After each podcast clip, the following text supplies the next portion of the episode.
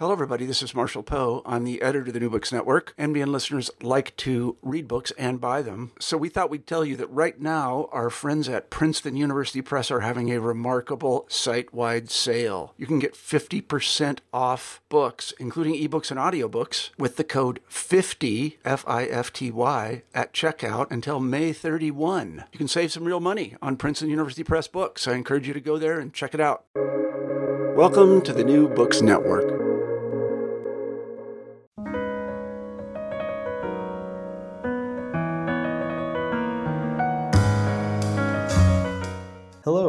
I'm Nathan Smith, a host for the New Books Network.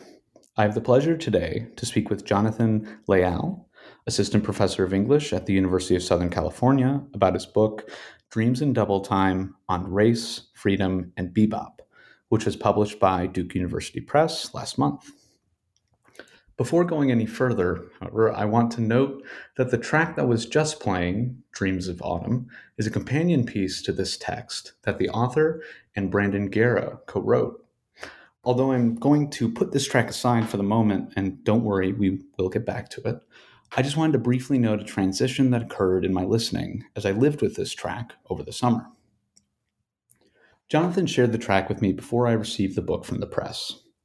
So, as I dove in, feeling relatively in the dark, I unreflectively brought with me the tools acquired through my music school education. I heard the reworking of the jazz standard Autumn Leaves and drew stylistic comparisons to other recordings and musicians. For instance, I remember being particularly struck by how the piano captivated me in a similar way to how Tigran Hamasyan does, in its ability to paradoxically feel wispy yet rhythmically driven. And when the drums came in shortly after, I was pleasantly reminded of the opening track from Kurt Rosenwinkel's Star of Jupiter, where a floating introduction similarly takes off with the drums into a driving groove that bristles with both urgency and control. And so went my completely fine bit of music criticism. However, once the text arrived and I began reading, those unreflective music school tools and habits quickly appeared to me again the next time I heard the track but with a marked difference. I notice them. I notice my complacency in letting them run unchecked in a purely musical plane.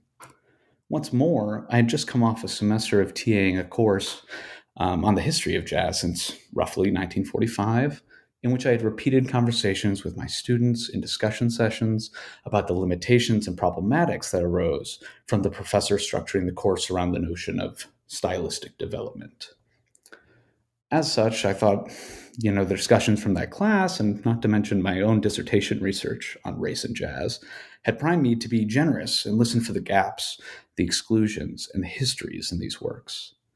But I defaulted and missed the dreams contained within. Put differently and a bit more abstractly, I was never in the dark when I first heard the track. The darkness appears only after light has been carefully bracketed out.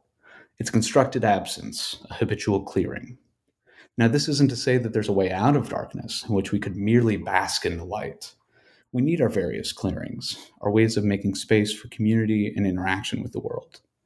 However, it is a calling to attend to the ramifications of our clearings, the communities they enable and foreclose, the histories of violence they enact, and the delicate work of renegotiating their boundaries with care. So, bringing us back down to earth, this is not to say that developments of style and their comparison are useless, but Jonathan's text and track serve as a powerful reminder for me to return to and reopen up my listening to or with the outside.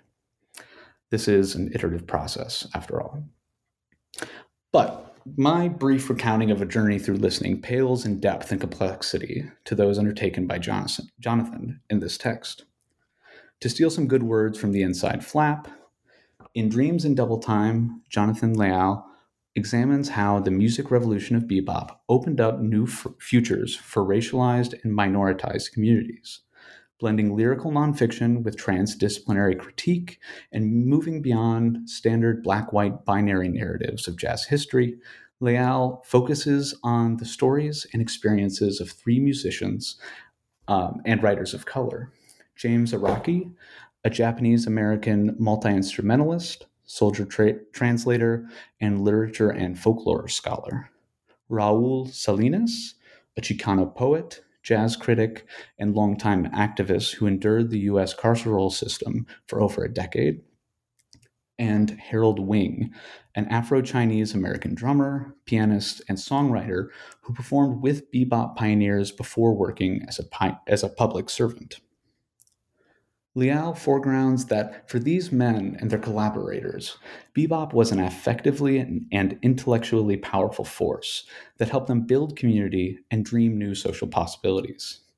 Bebop's complexity and radicality, uh, Leal contends, made it possible for those like Araki, Salinas, and Wing, who grappled daily with state sanctioned violence to challenge a racially supremacist imperial nation all while, he- all while hearing and making the world anew. And with that, Jonathan, welcome. Thank you so much for having me, Nathan. That's a powerful introduction. I really appreciate it. No, it was it was I've never done an introduction before. This was I was reading the book and I was just like reflecting on how I was experiencing the track and eh, it it, it flowed effort, effortlessly from the interaction with the text. So it was it was a work of love isn't quite the word, but like it was, it was easily done and it felt, I, I, wanted to express it. It was, it was, you, you definitely helped bring that out. Well, thank you so much. I, I really appreciate that. It's always a gift to have anyone read or listen to anything that, that you make because as we yeah. know, time and attention are precious things. So I'm grateful that uh, it's landed with you. No, it has. But, but enough about me. Can you say a few things about yourself and how you got into this project? Absolutely. Yeah. Well, again, thank you so much for having me on the show. I really appreciate it. Um, a little bit about me I am an artist scholar. I live in Los Angeles now, and uh, I'm interested in how music can help us defamiliarize the norms of the world, norms that we've inherited, essentially. Uh, I was trained as a percussionist and later as an interdisciplinary humanist in graduate school, and I've been active as a musician for about 16 years and a lot of the work that I do across the different sectors that I that I'm in focuses on the horizons of underground and avant-garde music cultures. And the questions that I'm interested in are things like, you know, what are these histories that we've inherited, you know, as human beings, as creators, as practitioners of society? What are these histories and how can music making help us grapple with them? How can creative engagements with the past help us hear futures or social arrangements that haven't yet arrived or been imagined? And then, really importantly, who has consistently been denied the status of the human in this world that we've been born into? And how can that violence be addressed through things like creative practice? So, those are things that I'm interested in. And they're questions that have emerged from many years of collaboration with other musicians through studies and scholarship. I, but I think most importantly, uh, from the very first place that I ever knew as a place, which was the US Mexico border. It's a region known as the Rio Grande Valley, which is right at the edge of South Texas and northern Mexico. And it's a deeply rich and complicated place, bicultural, bilingual, heavily militarized and surveilled deeply under resourced. It's a space of exception, and it's also incredibly beautiful. Uh, and so, thinking about that geography and the different questions that it inspires animates a lot of the work that I do across uh, traditions and across spaces. And it's brought me closer to um, a lot of people that I love, including my late grandfather, Octaviano Gonzalez or Tano, uh, who, as you know, is is part of the book Dreams in Double Time, and uh, whose storytelling and memory I tried to weave through the, the whole text. Uh, so yeah, it's a good good preview, I guess, of coming attractions. Yeah, no, and that's that was. I think we start off with. Uh, is it you and your your, your grandfather's saxophone, or or just his record collection? Uh, me and. Uh, it, it's it's it's me and my grandfather's saxophone. That's right, oh. uh, and I actually have that instrument here with me now in my apartment. Oh, great. Yeah. Cool. Well, no, I mean, thank you. This, I mean, that's a, a beautiful introduction. And it's fun to hear how all these things articulated in like a more, you know, conversational format. Cause all that stuff, um, you know, as you're, as, as the introduction, introductory blurb kind of like talked about was you you kind of blend this self-reflective nonfiction So a lot of this is is baked into into your work in such a like an interesting way, um, which actually kind of leads me to my first question, uh, which is before turning to like the actual contents of the book, um, I just wanted to note how much I enjoyed how each of your chapters or each of the chapters in this text was structured something like a reverie in which an object, your grandfather's saxophone, or a memory in your present opened up into the rich history it evidenced before at the end coming back to wrap up in the present again showing the continued resonance of this black radical expression. Um, could you tell us a little bit more about how you approached the writing of this work? Absolutely. Yeah and and thank you again for for commenting on that. I think for me the form of this book was an argument as much of the as much as the content was. And i can talk about that um, i was thinking about it a, a, little earlier today. I can i can talk about that in in three different ways um, the first being the personal and then the practical and then the conceptual so for the personal element uh, my grandfather um, tony or tano uh, he was known in our family for telling these winding and intricate stories that would captivate us captive listeners uh, in his family living room. And he had this wonderful knack for interweaving them such that the arrival point of one story was somehow also the setup for another. It was incredibly smooth. He would sit back in his recliner uh, and you know some someone in the living room would prompt him you know to to to remember something from his past and, and he would recall people he'd met on his travels and miraculous happenings that seemed outlandish but actually were true. And so he was the keeper and animator of a lot of stories and all of them were rooted in memory. And i grew up with his narrative voice in my ears. And so uh, for this book which is you know my first long form book project i really wanted to try and learn from that uh, tradition of storytelling. Um, now practically uh, it was very difficult. um, so yeah, it, yeah. It like, thank it, you, thank you. I, I was constantly in awe of like, man, the you know like the the conceptual framing that needs to be in place to like pull this off. It was it was fantastically executed, and yeah, I was very I loved it. So go thank, on.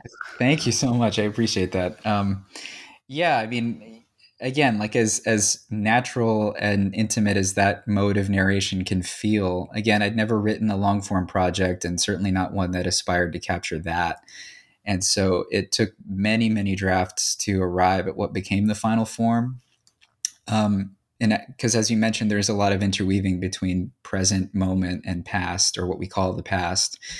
And practically that meant lots of color coded files in my overstuffed Scrivener document to kind of remind me of where I was temporally for each scene and um, and to give me a sense of what the pacing was. Um, and I was also using a pretty uh, it felt very natural, but in retrospect is kind of an intense methodology of working with lots of different types of materials. So there was audio recordings and vinyl records and cassettes and things that I would import from different places liner notes, concert and album reviews. Uh, I would transcribe the solos and other parts that I was writing about off of these records, and in some cases, learn how to play them. Uh, cover art. I spent a lot of time in archives, reading through personal letters and unpublished fragments, uh, looking through news articles, and I conducted a, a, number of personal interviews for this too. So there's just a, a wide range of of the actual uh, raw material, I guess, if you want to say that. And so um, finding and curating all that material, and then analyzing it, and then finding the way to thread it all into something that felt um, felt again like it reminded me of my of my grandfather and the way that he would tell a story. Uh, it was it was a lot of work, and so I'm, very grateful for the patience of the small village of people who helped me, you know, uh, through that process. Um, and I, I, just want to say too the the last part of this about this. So I, I, I started by saying that the the form of the book is its own argument. Um, so the the the book obviously is nominally about music and what it can do for us and what it has done for people, but uh, at its core, it's necessarily about memory. It's about acts of recollection. It's about artistic reanimation. And in a lot of nonfiction historical writing, and particularly nonfiction historical writing that occurs in academic space, there there is a tendency to downplay that one is actually writing from a present moment. Um, it's happening factually. Uh, you are, we are at a present moment, but there's a there's a tendency to downplay it, um, and uh, there are a lot of intellectual historical reasons for that. Um, there is a kind of pressure to achieve the rhetoric of certainty, right? The sheen of the infallible expert. Um, but that approach has never quite sat with me very well. Uh, I think it's connected to narratives of mastery that, uh, in many ways, this book is trying to to, to respond to and, and deconstruct through its decentering of heroic virtuosity. Um, so, really, I just wanted to to to find a way of capturing, you know, both the here and now and also the elsewhere and the elsewhen um, because something about telling a story in that way or or conveying an argument in that way felt like it was appropriate for for this particular um, for this particular narrative. Yeah, yeah, no, and I uh, I can't tell you how long I stared at the page when I was typing up this question. Um, and you have the questions there. The word contents is in quotes because I'm like, I know this isn't the right, this, you know, like the, the book is playing with that, as you're saying, this whole form content, um, the thing that kind of does its argumentation or like lays it bare um, in the process of writing itself or you writing it um, is is such a crucial aspect that I, I, I eventually I just went, eh, come on, contents, just strategically, let's just say like this, the ostensible stuff. Um, but no, it's, uh, yeah, it, it, doesn't do justice to how all of these things are deeply imbricated and connected so so carefully throughout the text. Um, so no, yeah, thank you.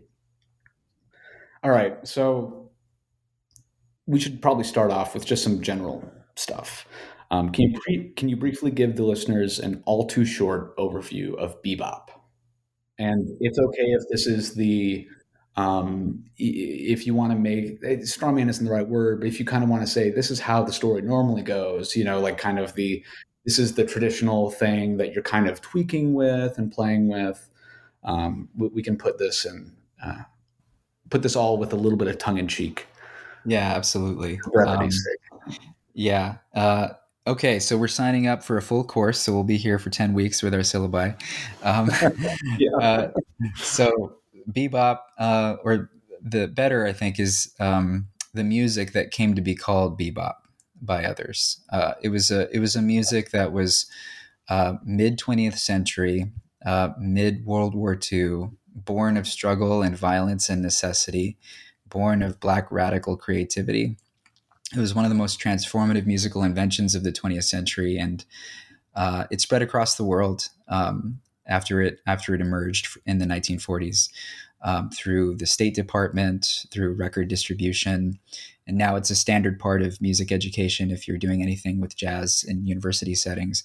But before all of that, it was an underground black radical idiom without a name that was created by musicians who had grown tired. They were tired of industry constraints, tired of racial violence and they were creating a new space for themselves after hours.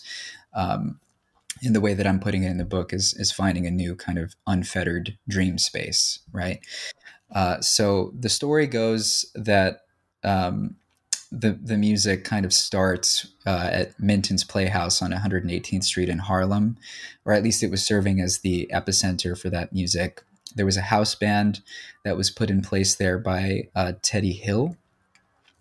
And the band consisted of Kenny Clarke, who's the drummer, Nick Fenton, who's a bassist, Joe Guy is a trumpet, and Thelonious Monk, who was the pianist.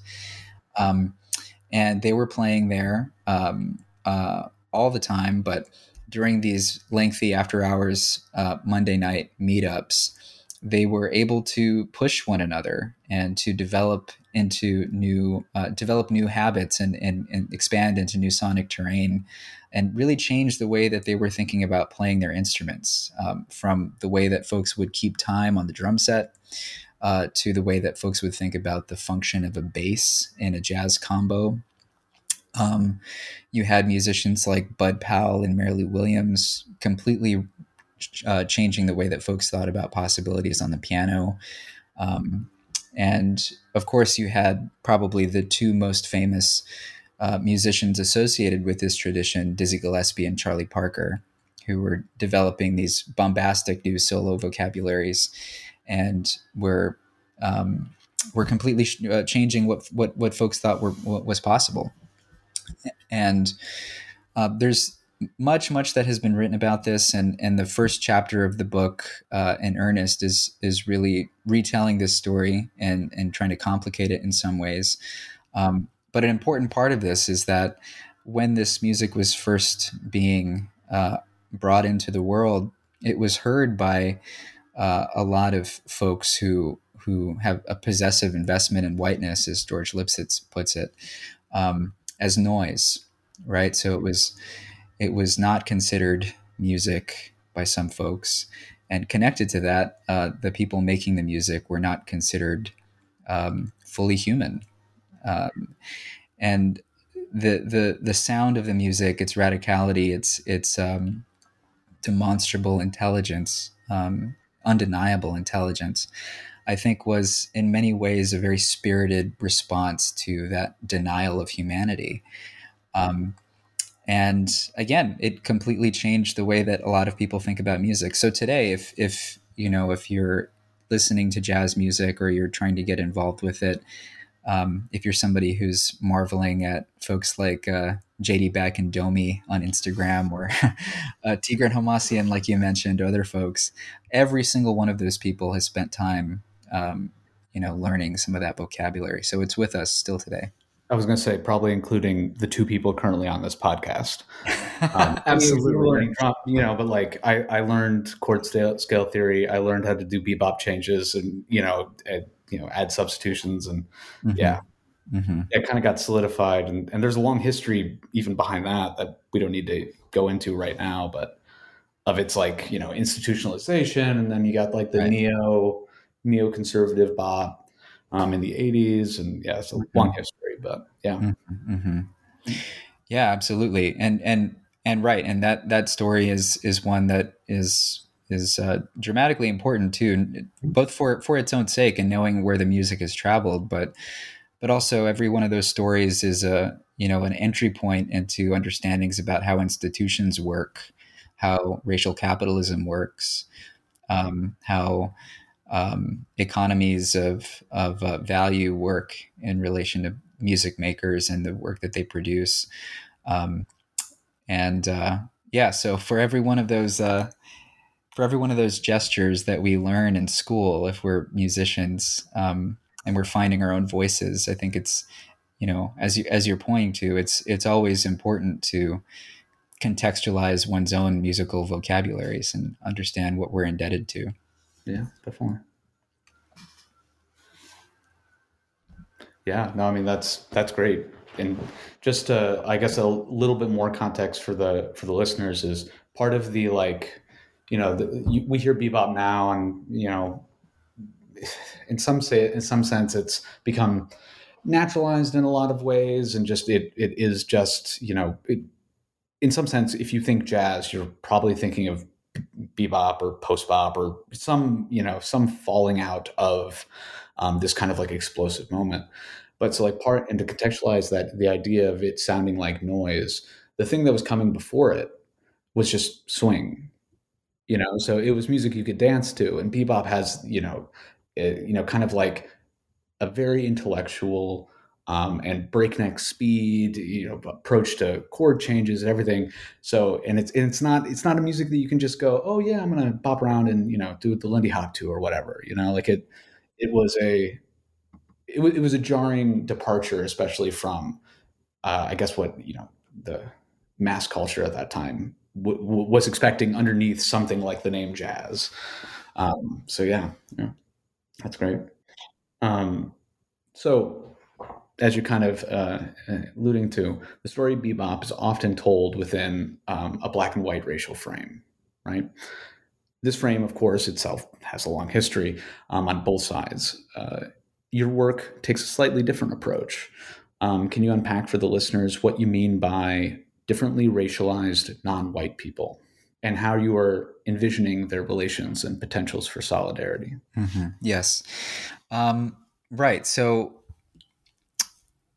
again, one of the things that I was trying to do with this book um, was, again, thinking about somebody like my my grandfather. I have memories of him, uh, like me digging through his records and finding Charlie Parker um, LPs, and uh, him eventually telling me about about when he was trying to learn how to do some of that in the 1950s.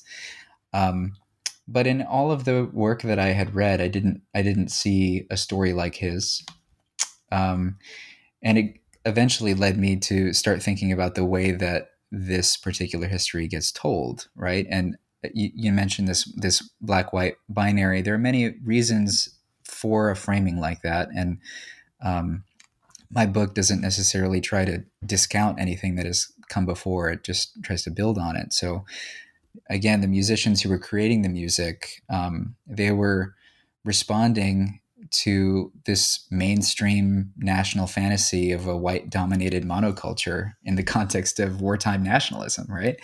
And um, and there were such strident um, dismissals of that music from folks who had bought into the structures of whiteness, uh, and not just white folks, but people who had a possessive investment in whiteness. That um, to tell the story of bebop historically, it has it has meant doing so through this black white implicit framing.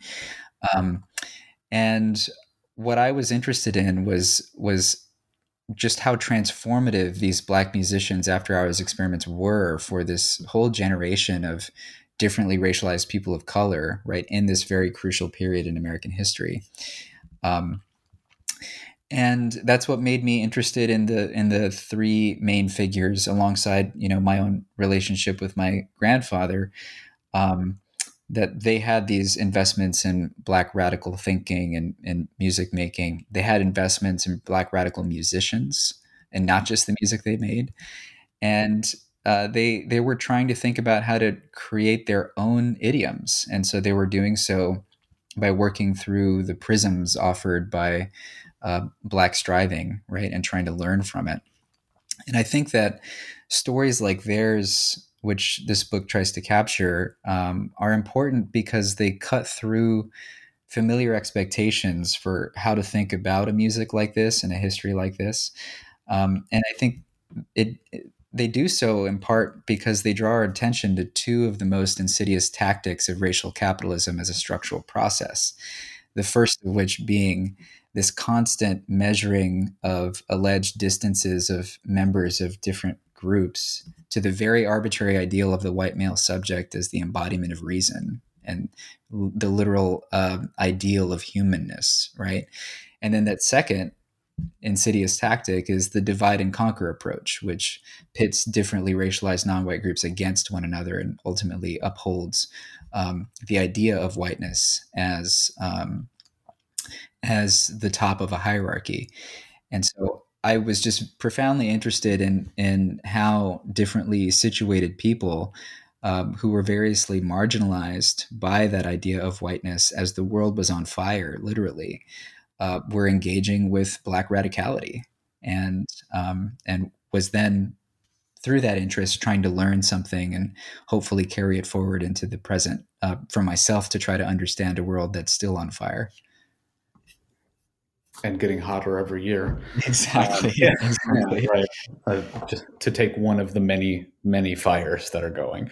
Mm-hmm. Uh, yeah, no, and just uh, another, an interesting thing is, uh, in some sense, like some of the prehistory to like just up to that moment of like World War II is like they're going through a period of progressive consolidation, I guess you could say, of European whiteness at this time. Um, you know, like at various points in time, the uh, you know Irish people, German people had been you know the the others that were the lowest of the low, you know, on, the white you know uh, hierarchy, um, and uh, in that first half. Um, of the 20th century, um, uh, Italians and Jewish people were slowly, you know, starting to consolidate as well and assimilate into this kind of like you know this building of this monolith of white versus black which you're you're kind of saying, like in some sense, or you know, that assimilation is first of all, I guess never complete and never total. You know, there are definitely people who are um, within all of these various communities struggling with the issue of you know homogeneity and keeping traditions alive for themselves, right? But so, but you take it and you you look, you're like, let's putting those aside. Here are other groups that are still um, even on the out, outskirts of that uh, that progressive you know consolidation. Yeah, or I, what what does Painter call it? Uh, enlargement. Like mm-hmm. I think mm-hmm. their term is uh, enlargements of whiteness. Uh, right. Yeah. Cool. Right. Yeah. And and absolutely, that's that's absolutely true. And and um, and it's it's also uh, you know no no mystery that that becomes accelerated uh, during this this uh, this period of global war. Um, you know, Mae Ngai's concept of uh, of wartime nationalism, I think, is really important for thinking about something like bebop and and racial politics and and um, cultural history, because it it it allows us to see something like what you're describing of this the the enlargement of the category of whiteness. Um, and you know the blackening of various groups of people and various nations um, into this kind of Manichaean us versus them, our side, you know, or not kind of idea that um, that only gets doubled down at, during times of war. Oh, absolutely, absolutely. Yeah, no, and I, I guess to kind of um, pull in a couple other terms from the book about this because it, it's interesting because these are, and this is something I found so that I found so refreshing um, about your text is, and this kind of gets us to the topic of dreaming because whenever I'm, I'm uh, you know, I'm, I'm, doing my own research and I'm reading about the progressive assimilation of, you know, Jewish Americans, for instance. There's what I come up against so often are the tense struggles that that happen even between groups. And in many many you know it's it might be something like um, jewish americans attempting to create solidarity um, with black americans at the same time as they're being indoctrinated into whiteness. And that doesn't always create like a nice uh, like the solidarity is kind of one-sided and there's a lot of like back and forth that happens in those cases. So one thing about your book that i thought was so generative is instead of talking about this like history of failed solidarities the concept of dreaming seems to be quite important. Um, in, that in that sense in that you're you're looking for hopeful you know, hopeful futures, attempts at solidarity, um, and ones that don't necessarily um, tie out in identity. You know, it's not, oh, I've also suffered, therefore we we can we can be buds. You know, it's like no, trying to hold together difference while still having unity. You yeah, know? absolutely. So absolutely. a little bit about dreaming, double time, this mm-hmm. this idea of like hoping the the hope for and the um, the very successes of this type of solidarity? Yeah, I mean, again, I mean, really generative question and really, really uh, difficult one, and I think a question that that is worth just holding on to for a long period of time. Um, I mean, the way that I think about it, uh, again, was because the project is so much about memory, right? I I um, among the the stories that my grandfather would recount would be his dreams, um, and they would kind of get uh, they would they would get woven into his his other recollections in a way that was was uh, you know very naturalized to me as as a young person, and years later when i'm when i'm working on this book and trying to develop the concepts that feel like they'd be appropriate for the story um, I found that thinking about dreaming across these different scales, so there's the scale of the individual person who, you know, is is you could think about actual dreaming when you're asleep, but it's it's more of just a, a state of being, um, a state of moving through the world that,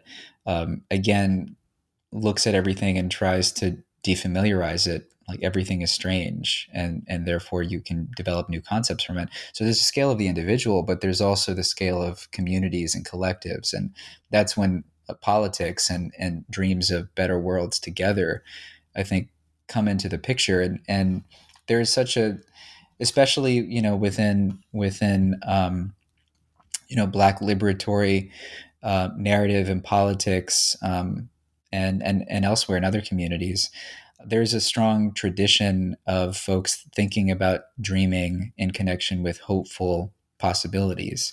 And so this book was trying to learn from that and at the same time trying to problematize the idea of the kind of utopic American dream or the the dream that's bound to the realization of the perfect nation state and to say that that, that that's not that's that's not what it's about um, and uh, and and I think uh, intentionally the the the idea of a, of a of dreaming is uh, it's defined in a few different ways throughout the book. Um, it mo- it mostly appears as a motif, and and and that's again that that formal decision is intentional, um, because what are dreams if not things that refuse our categorization? you know that are constantly eluding us even as we're trying to remember them if we are first waking up and if it's something that has happened to us while we've been asleep uh, so to think about something like music something like history through that figure uh, i think at least led me to to some perspectives i wouldn't have otherwise come to yeah yeah no and i'm sorry i the, for those at home i share some questions but that one just kind of i just kind of like pulled out of thin air. So I, I apologize for putting Jonathan on spot, spot there, but that's no, that's fantastic. Yeah, and, and it is operating, um, and it, it, triggers another uh, aspect of your work in which which we're going to, I guess, kind of get into in the next little bit, in which we move between individual or like you, you kind of talked about you know individual dream and it's kind of like interface with perhaps a collective dream or collective hope or you know what have you. Um, but that also is in relation to again kind of the the those three big chap like the the chapters of the of the of the text where you follow the um the three musicians. And you're not so much just telling a biography of these people as you are trying to index where individual dreams or individual um, circumstances speak to these larger communities right? Yeah absolutely. Um, I've, I've always been taken by the small story that that can tell a larger story. Um, and that's ultimately what i was trying to do and and in you know following the trajectories of those three musicians. Um, and i think that um, it was also again a way for me because I, I, I was working on this book for a long time but the the the the period in time of time in which it fully came together was during the high period of the pandemic. Um, a lot of it was written in 2020 and um, again, I mean, the political unrest was what, what felt it felt like it was unprecedented. It wasn't unprecedented, but it felt unprecedented. Um, you know, a lot of folks were, you know, we were out in the street. The movement for Black Lives was at its apex uh, globally, um, and I, I found myself just trying to look back to to different individual people who were connected to their communities and try to find some wisdom in what they were experiencing and, and hopefully translate that into uh, into a story that could have equal contributions to um, to scholarly conversations and, and also to just folks who wanted to to find some wisdom themselves. Cool. Let's uh let's dive into those uh, three quasi mini biographies. Um, uh, and, and I want to get a chance to hear about each, each of these musicians. So I'm only going to ask one question from each of the chapters. Um, but in your response, Jonathan, please rope in whatever you want from, you know, the, they, they, you, you tell such rich stories of their lives. So I'm, I can only like pull out a little bit, but feel free to range. Um, so to start, what can the the story of James Araki uh, tell us about technology and this idea of constructing a signature sound? Yeah, that's a great question. Um, James Araki was a really remarkable individual. Uh, he was Japanese American multi instrumentalist. You know, played trumpet, piano, saxophone, guitar. Um, he wrote his own arrangements. Um, he was a he was a soldier, a translator uh, with the U.S. Army. Uh, eventually, he became a literature and folklore scholar um, who was credited by folks in Japan as helping introduce bebop to that context during the Allied occupation. So he was stationed there. Um, and he was also somebody who was, uh, as I'm telling the story, uh, experimenting with technology and with this black idiom of bebop in ways that articulated and asserted his own interiority and the interiority of people who he was in community with. And this, again, in a context where he and his family were uh, incarcerated. They were interned uh, at the Gila River Relocation Center um, in Arizona when he was in high school.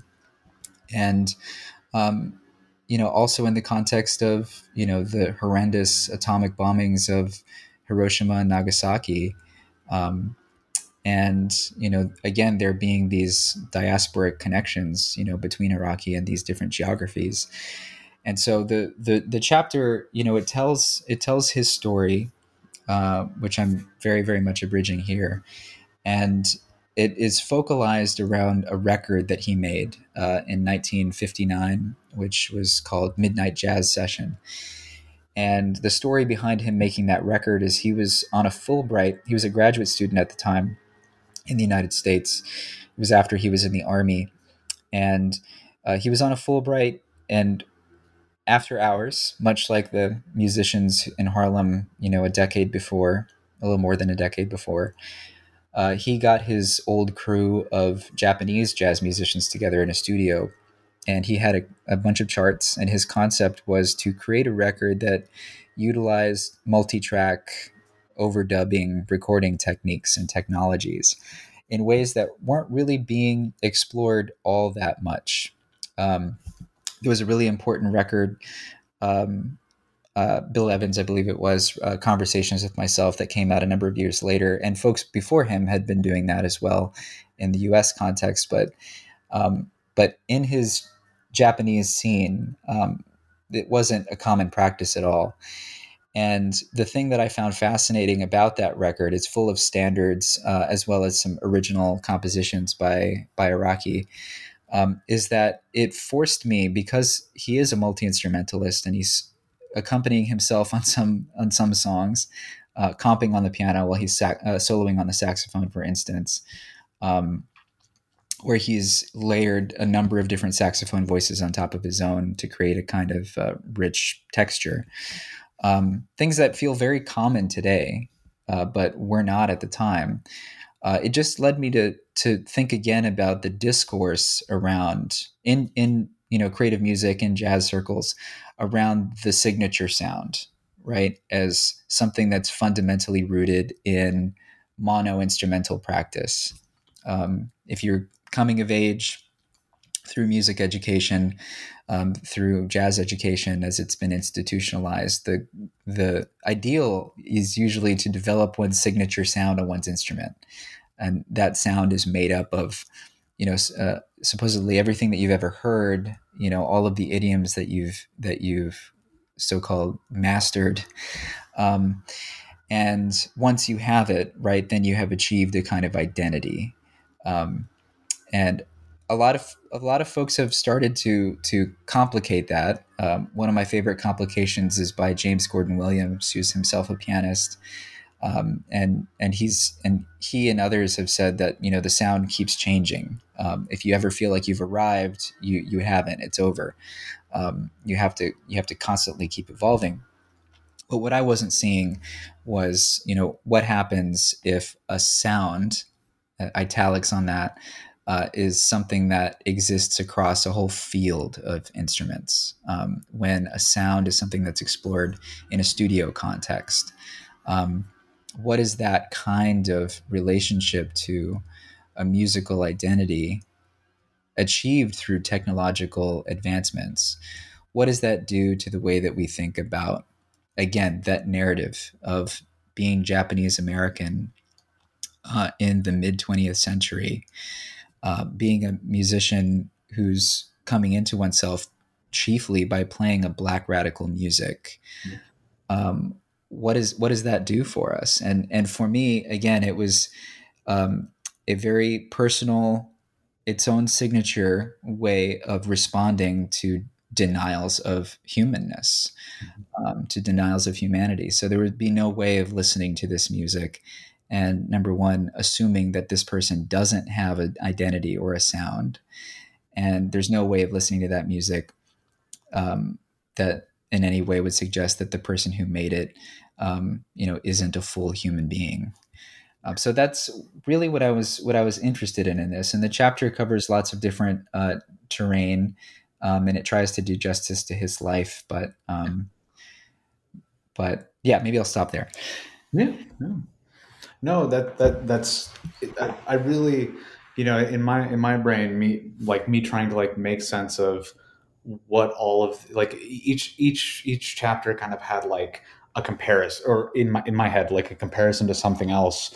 Um and and i i really appreciate it because your discussion of this kind of like use of multi-tracking as like a, a form of dispersal across multiple instruments but also like a claim to um like one's own identity that's kind of split in a way because it, it, contrasts so nicely and you have a long footnote where you you detail like the history of this um, in jazz, right? Everything from you know, uh, uh, is it uh, oh, is it Nat King Cole's daughter singing with him, or I'm trying to remember the exact track. There's some, um, yeah, famous ones, but also like I there's in no sense like there's no I, I see no crisis or hear no crisis of identity in like Les Paul you know, where he's, you know, like you think of multi-tracking, um, his, and it's called the new sound, and like it's unitary. It's, you know, he can play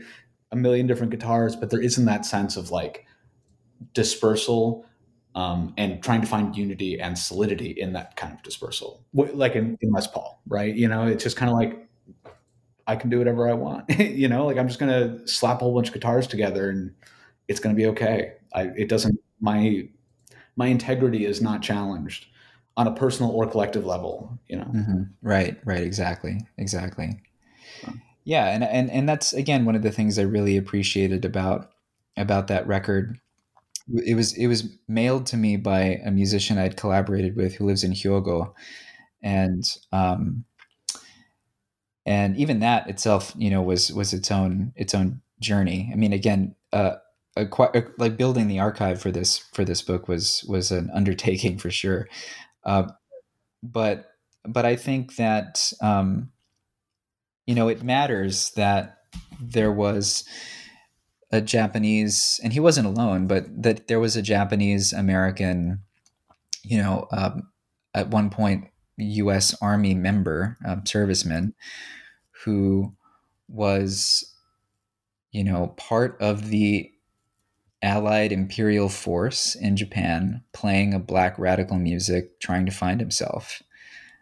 And to me that that that is something that cuts through so many different narratives and so so much different terrain and it feels it's so specific that again that's one of those what seemed like a smaller story that forces us to to again defamiliarize the stories that we've grown up hearing about about all of these different categories. Yeah, no, and it's strategic and as useful and well, for I guess it's for good and bad as the uh, the black white binary telling, whether it's being you know, de- what depending on who's wielding it, um, whether it's strategic or kind of you know it can have an essentialist side too. Um, it doesn't it doesn't do anywhere near enough justice to this exact thing what you like what you just said about this you know the, the layers and the complicated like yeah it's yeah it, it, it was beautiful and just like it was great having that first chapter just kind of like pop open that thing i'm like oh my god yeah this we need much more detail than than something so, so reductionist. But you know, yeah, cool. All right, so much ink has been spilled on the various attempts to capture um, the energy of bebop in writing. Um, and for instance, I, I you cited him, and I, I, worked with Phil Ford at Indiana. I've heard plenty about the beats and their extractive, privileged attempts at capturing the present and you know, stuff like that, as well as a number of critics. But how does Raul Salinas, Salinas's work differ from such other writers? Um, and what can you tell us about carceral temporality?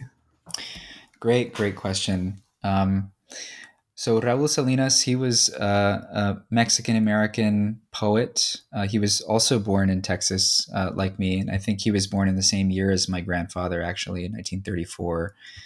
Um, he was a jazz critic, a jazz fan. He was a longtime activist, um, and he was a person who was incarcerated. Uh, I first learned of his work when I was 23 years old, and I was pretty stunned to realize that um, that he was also 23 years old when he was sent to prison for the first time. And I've sat with that for a number of years, you know, trying to think about that level of, um, I don't know, personal connection to something. It's not a, it's it's the personal connection of a reader, um, not not a, a family member or anything like that. But one thing that has always stuck out to me about Salinas's writing while he was in prison uh, was the way that he would try to, um, again, that a lot of his writing was steeped in memory, um, that it was very place specific, place bound, that it was um, informed very deeply by this music that he was so affected by uh, throughout his life. Um, but I was really moved by the ways that he would try to write in a way that felt like it was him trying to write like Thelonious Monk sounded, for instance, or or Char- the way Charlie Parker sounded, and it was very different from what beat poets like you know Jack Kerouac were doing. It was if there was a beat poet who who was much more in line with what Salinas was aspiring to, it would be somebody like Bob Kaufman. Um, but what Salinas was trying to do as he was writing poetry from behind bars in the various places that he was incarcerated in Leavenworth, Soledad, Huntsville, Marion Federal Penitentiary. Um, and he spent about 12 years in total in, in, in prison. Um, one of the things that he was doing was was taking very seriously, you know, the the radicality of these black articulations of being, and using them to think about what it meant for him not just to be a Mexican American, not just to be a Mexican American, and as he puts it, the most racist prisons in the country, uh, but to be in community, in prison, uh, enduring the carceral time of prison punishment um, with people who were black, right? With people who were variously positioned.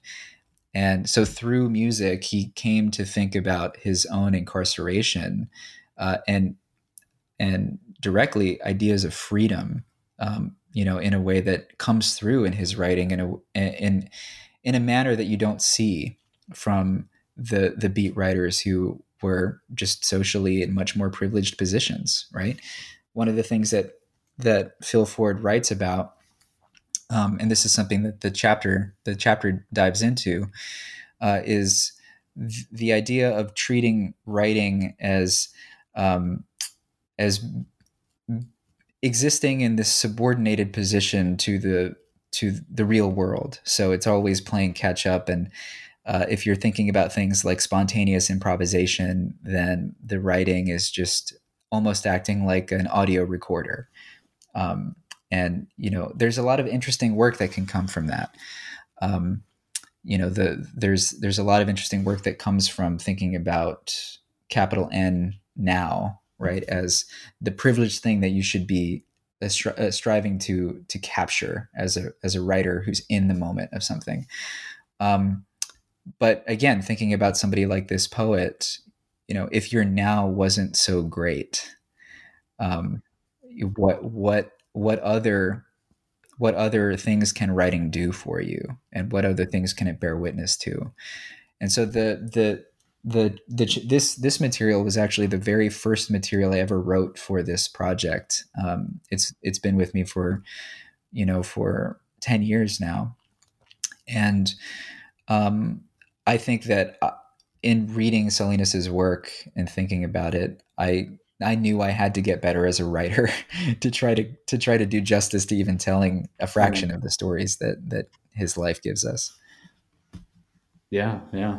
No, and there's that chapter felt like it had the like part of it just there were so many parts that needed to be unpacked all the various times of um, getting out coming back in becoming an activist um, the reception of his work. There was so much going on there that it like it doesn't surprise me that this has been a long-standing thing for you.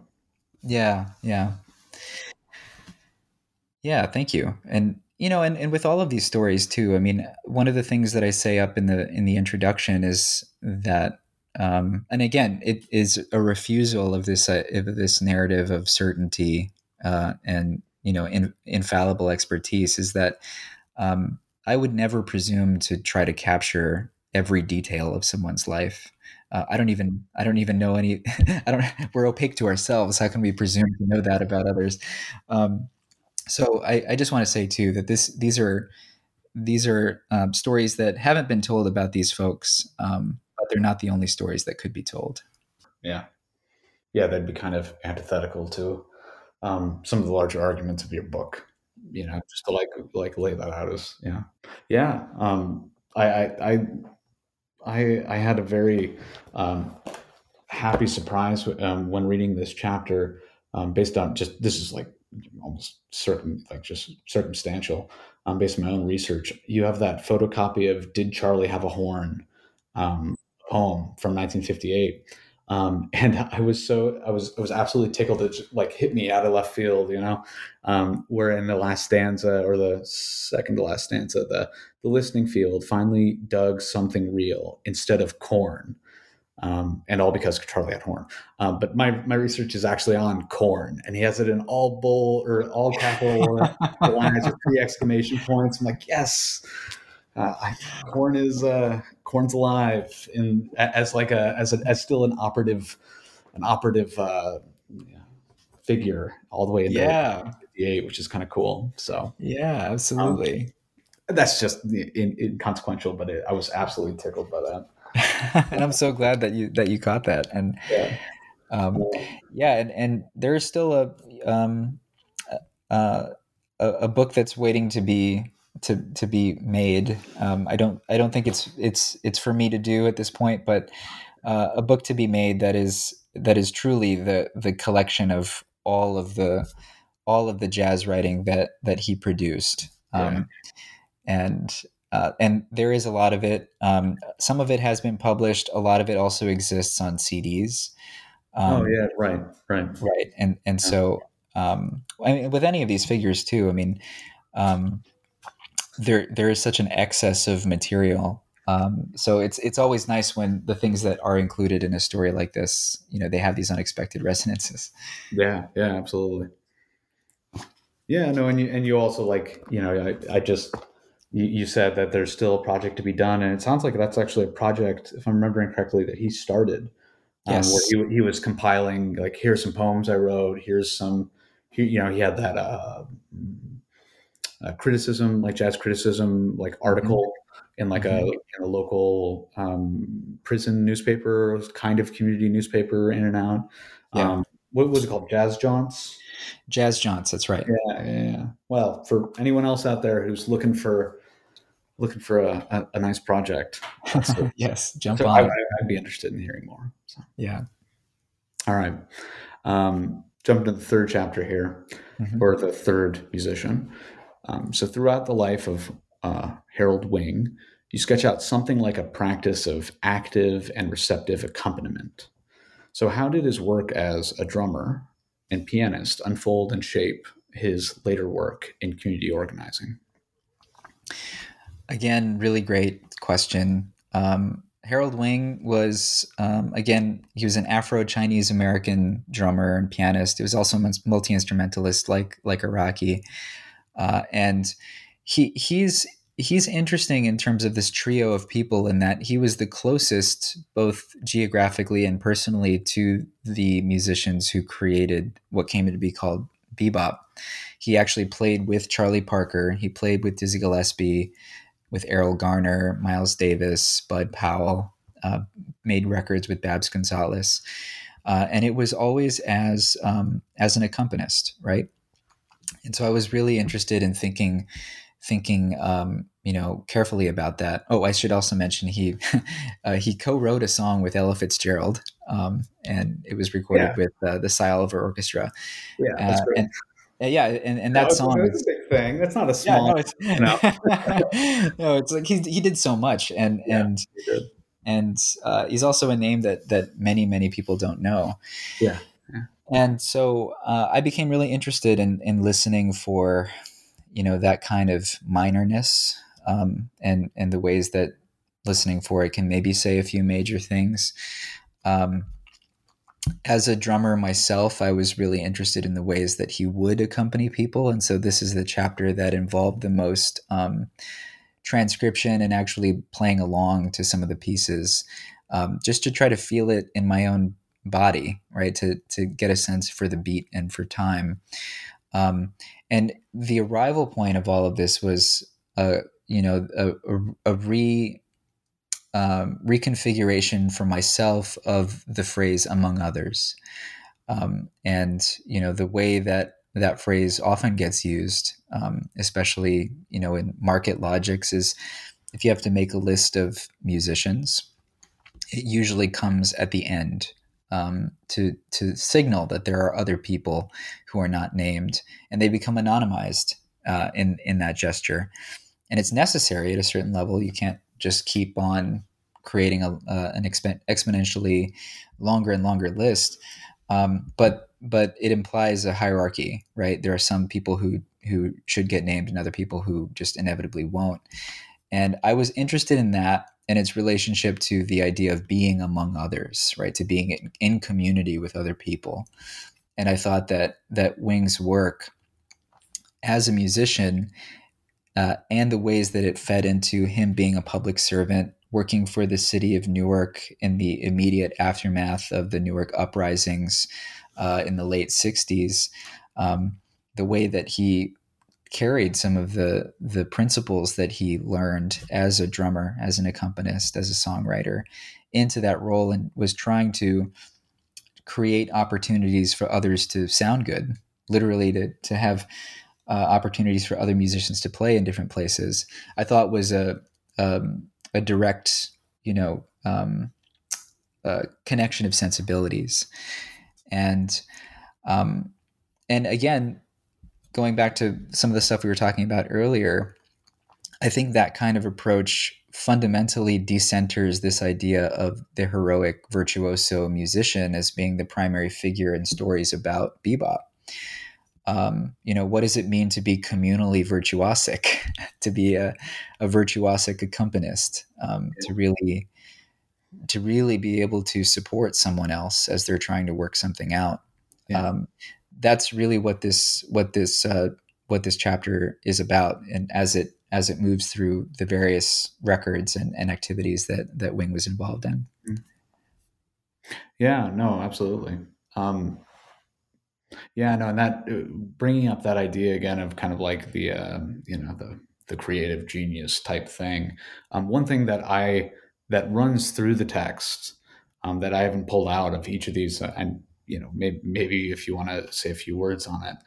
Um, I mean, it comes uh, you know partially from your like involvement with, um, especially Black feminist thought as well. But gender is obviously a big uh, component of this masculinist image of like virtuosic instrumental soloist type thing.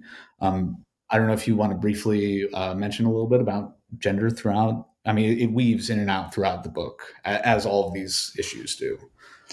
Yeah, absolutely. I mean, uh, you know, the and and there's no way really of talking about gender without talking about race as well. I mean, I think that's one of the things that that I try to to come back to over and over again is is um, you know the thinking about gender through not not um, you know not just uh, the structures of patriarchy, but to think about the structures of patriarchy through racialized masculinities. Uh, and so, you know, for somebody like Wing, who you know was uh, was Afro Chinese, you know what it what it meant for him um, to you know what what something like the the sparring session you know means for somebody who's positioned that way.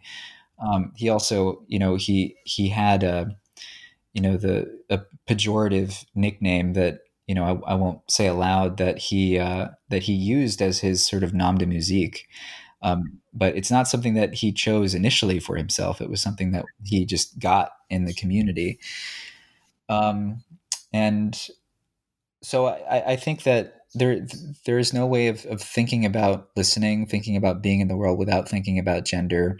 And um, again, uh, in a in a story about a music that historically has been treated through a black white binary, right? To to break that open and and to think about um, you know all of the chromaticism, I guess you want to say, of of of um, world experience.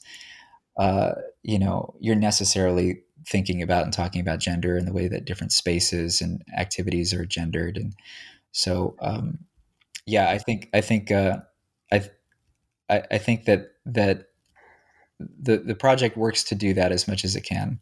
Yeah, yeah.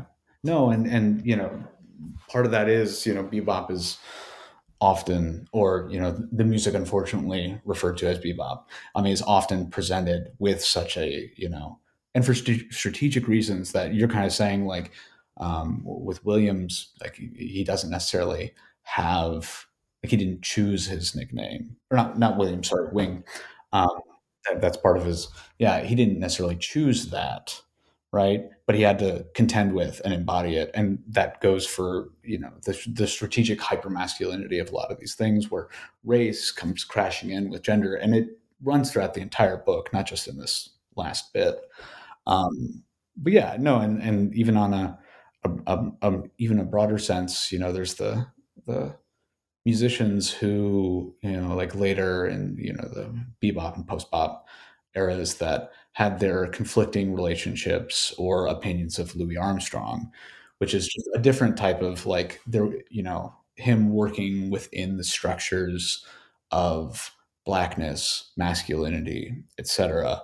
That you know the you know that in in many you know and a lot of these people ended up kind of turning away from. Um, but it's not necessarily one's own choosing how you get to present yourself to the world, and that's part of the um, the horrors of the of this type of like you know, violent structure is that you you you have to contend with it, and you know you know um, uh, Wing Wing did in his own way, in a way that you know was reclam reclamatory. Is that the right word? Yeah, yeah, yeah that's the right um, word. But you know what yeah, I mean? Yeah, yeah, no, exactly. It's yeah. it's um, again, it's it's really all about you know us being born into worlds we did not create and how do we how do we seek and and hopefully find various measures of freedom within that inheritance yeah yeah absolutely cool um is there anything else um i mean this like i said we're just pulling like little little bits out here um, mm-hmm. are there any other strands that you want to bring out for us? I, am conscious of the time. I've already had you for an hour and 10 minutes almost. So, oh my gosh, Time yeah, flies. Time flies. Yeah. we can talk forever. There's no upper limit here. But you know it's uh it's around dinner time over there on the West Coast. Yeah, yeah.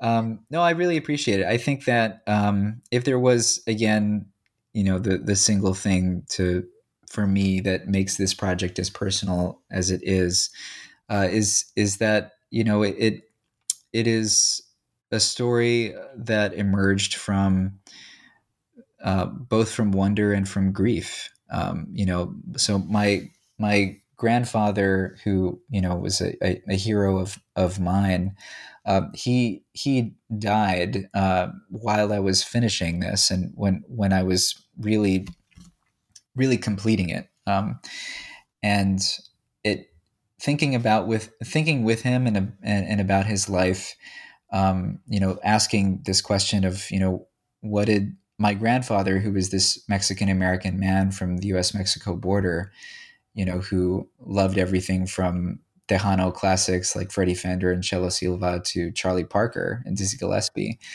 When he was reaching for those records and when he was picking up his saxophone, what was he dreaming of, right? Um, what what was he hearing in that music? What was it doing for him?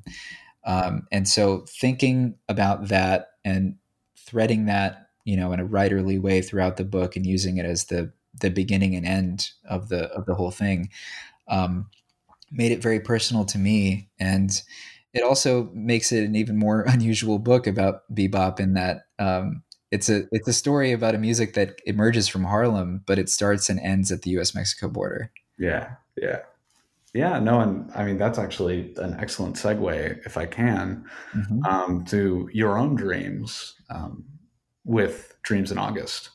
I mean, this is you know this is a tradition that's obviously still informing and underwriting your own creative process. Mm-hmm. Um, mm-hmm.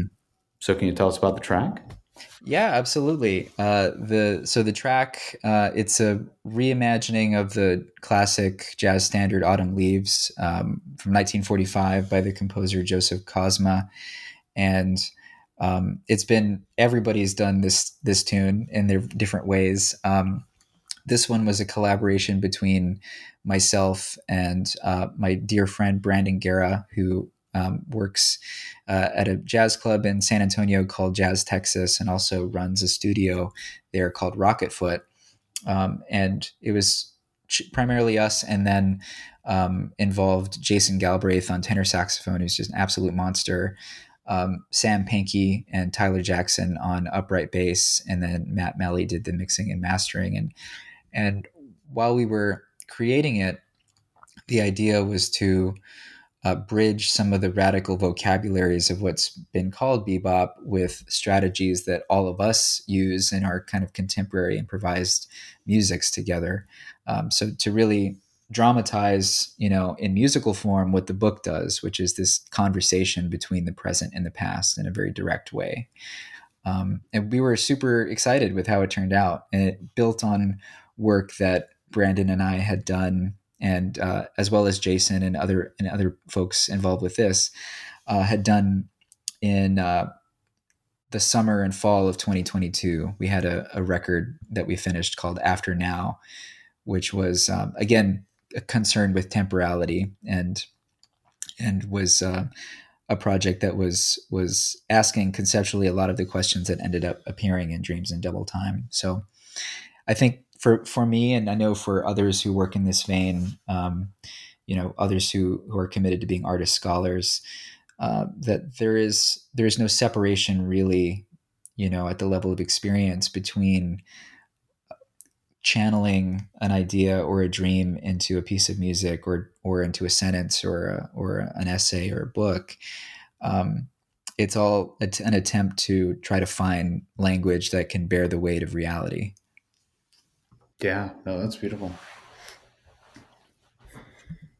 I mean, I, I don't even want to say anything after that. I just want to like, um, but but unfortunately, I have to I have to say thank you, um, both for the text, the track, your time talking to me right now. It's been, yeah, it's. it's thank been, you, thank you, so much.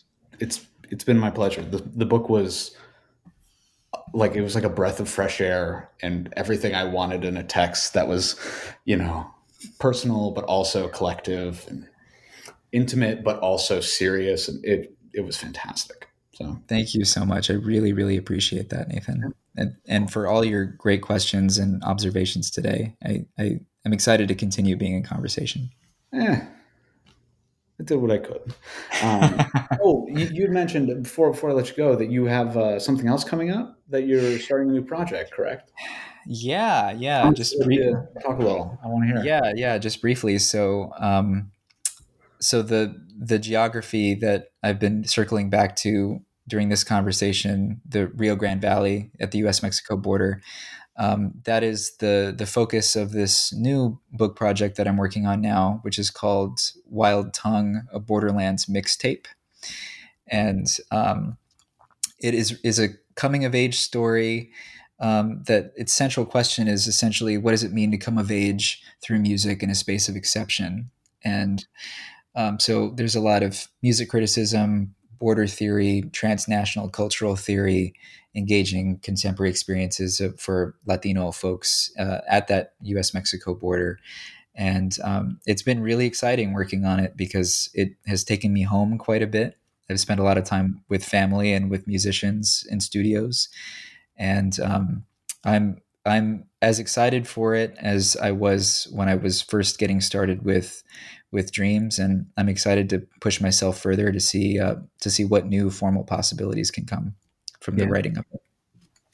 No, that's that's incredible. Um, I if you if you ever want to talk about that on here, I'm always happy to to have you to like me personally to, to host this again. But also, you want to like if you would like help in finding someone that might like I don't know like someone someone in you know we have scholars that you know focus on um, Chicano or Latinx, you know, ethnically um, Hispanic cultures and those exact issues. If you mm-hmm. if, if you want that to be the forum, I'm also happy to help do what I can to mediate that and make you, yeah, make some connections there.